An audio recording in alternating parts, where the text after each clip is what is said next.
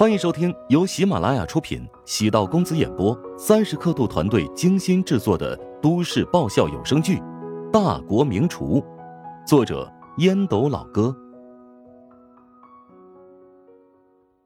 第一百七十五集。欲望来的莫名其妙，毫无理由，却又是汹涌澎湃。韩冰毕竟是一个医生，他突然反应过来。萧云可能是偷偷的给自己下药了，没错。以前很多次他出现这种症状，都与萧云给自己喝水有关。透明、无色、无味，跟普通的白水没有任何区别。韩冰也就没有在意。韩冰竭尽全力的推开萧云。刚才那杯水里，你究竟放什么了？那就是一杯普通的水啊！休想骗我，我可是一个医生。韩冰用力的搡了搡萧云。萧云见躲避不过，轻轻的叹了口气，泪水盈满眼眶，哽咽道：“我，我不是看你身体不大好吗？所以跟人找了秘方。你不是挺好的吗？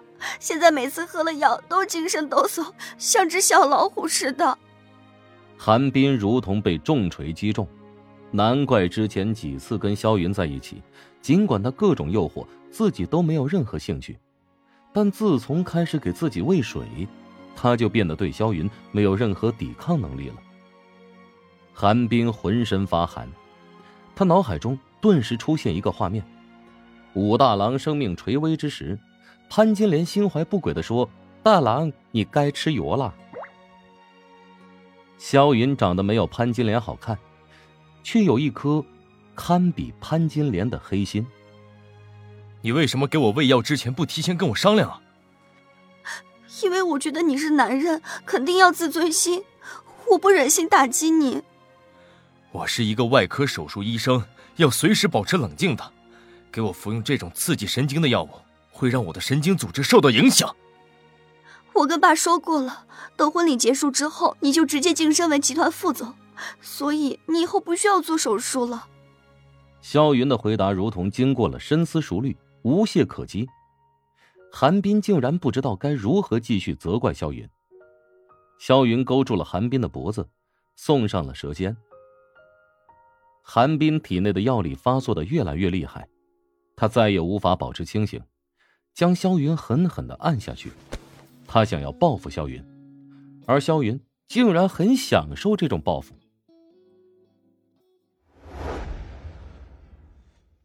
陶如雪人生的第一次夜跑以失败告终，而且还光荣负伤。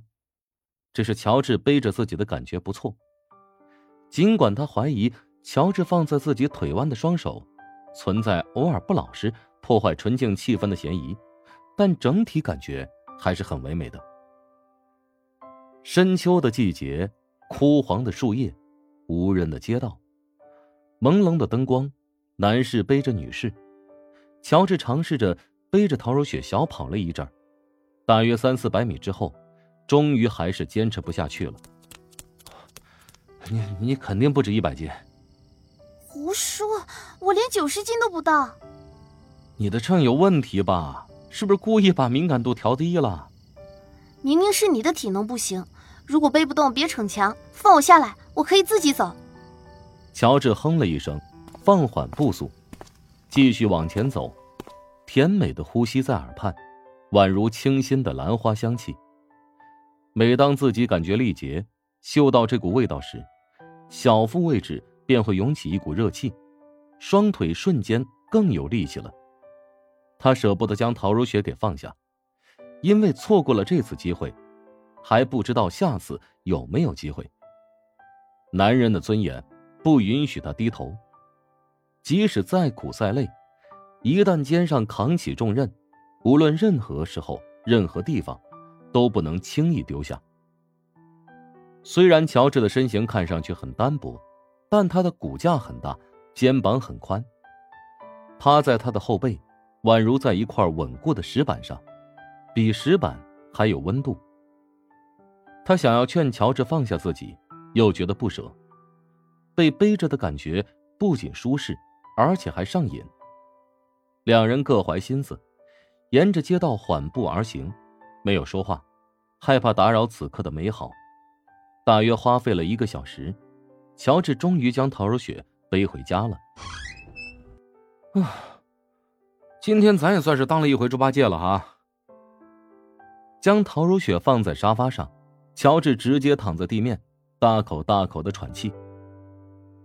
这个比喻倒挺形象的，你比猪八戒长得还丑。猪八戒虽然长得丑，但是他的桃花运好啊，在天界跟嫦娥，啊，先是这个眉来眼去的，后来又在凡间看中了这个呃高老庄的高翠花啊高翠兰啊忘记了，而且。猪八戒虽然长得不好看，但是他对待女人不仅细腻温柔，还特别用心。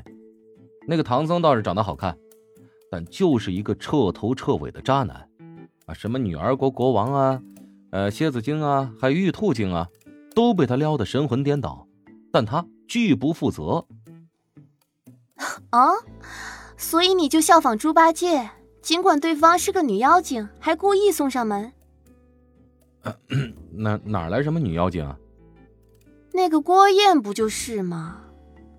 乔治站起身，朝储物室走了过去，半晌提出了医药箱，打算岔开话题。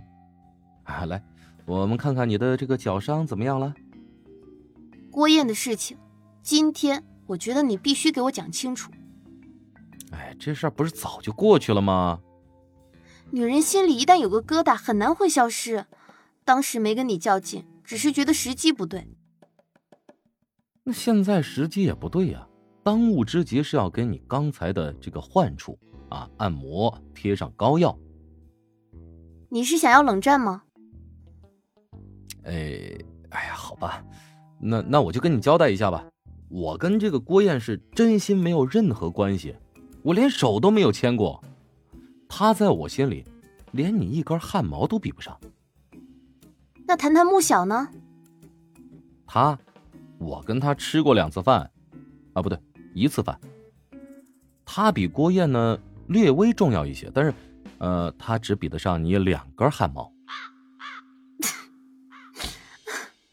好，那丁婵呢？丁婵？哦，你说的是食堂那个员工啊？我跟他平时只有工作上的接触，但是每天都见面。小姑娘的工作能力不错，嗯，她呢比穆小可要重要多了，在我心中的分量，抵得上一只胳膊。哈，原来是你的左膀右臂呀。那如霜呢？不是如霜是你妹妹啊，啊，是你亲妹啊。我为她做的一切，当然是看在你面子上啊。如果不是因为有你，我跟她只会是陌路人。但因为她是你的亲妹妹。也是我的家人，所以他对我而言很重要。陶如雪突然陷入沉默，从乔治手中夺过药膏。不用你帮忙，我自己来。乔治怔怔的站在原地，努力反思，自己究竟哪儿说错了呢？乔治原本就不知道求生欲是什么，女人嘛就喜欢打破砂锅问到底。当得到答案，尤其是真实的答案，往往是难以接受的。奥城面积不大，跟郭燕家乡的小县城差不多，但人口密度很高，而且来这里的人目的都很单纯，要么是想要放纵自己，要么便是想要赚一波快钱。奥城最有名的是赌场，但郭燕很清楚自己。想要以自己手中的那几个钱在赌场中摇身一变成为富豪，那概率比火星撞地球还要低。郭燕的目标是希望能够打入内部，成为一名工作人员。以她的姿色，若是能够担任发牌女荷官，足以吸引不少大款凯爷的关注。那些人在赌场上一掷千金，连眼皮都不眨一下，即使是小费。也可以让自己迅速致富，但是呢，想要成为女荷官，必须要有熟人介绍且担保，门槛非常之高。郭燕在赌场内外调查多日，终于将目标锁定在一个老河官的身上。这名老河官叫做唐世傲，年龄逼近六十，没有妻子，也没有孩子，孤家寡人一个。唐世傲性取向很正常，每周都会找女模特回到住处，但他是一个坚定的单身主义者。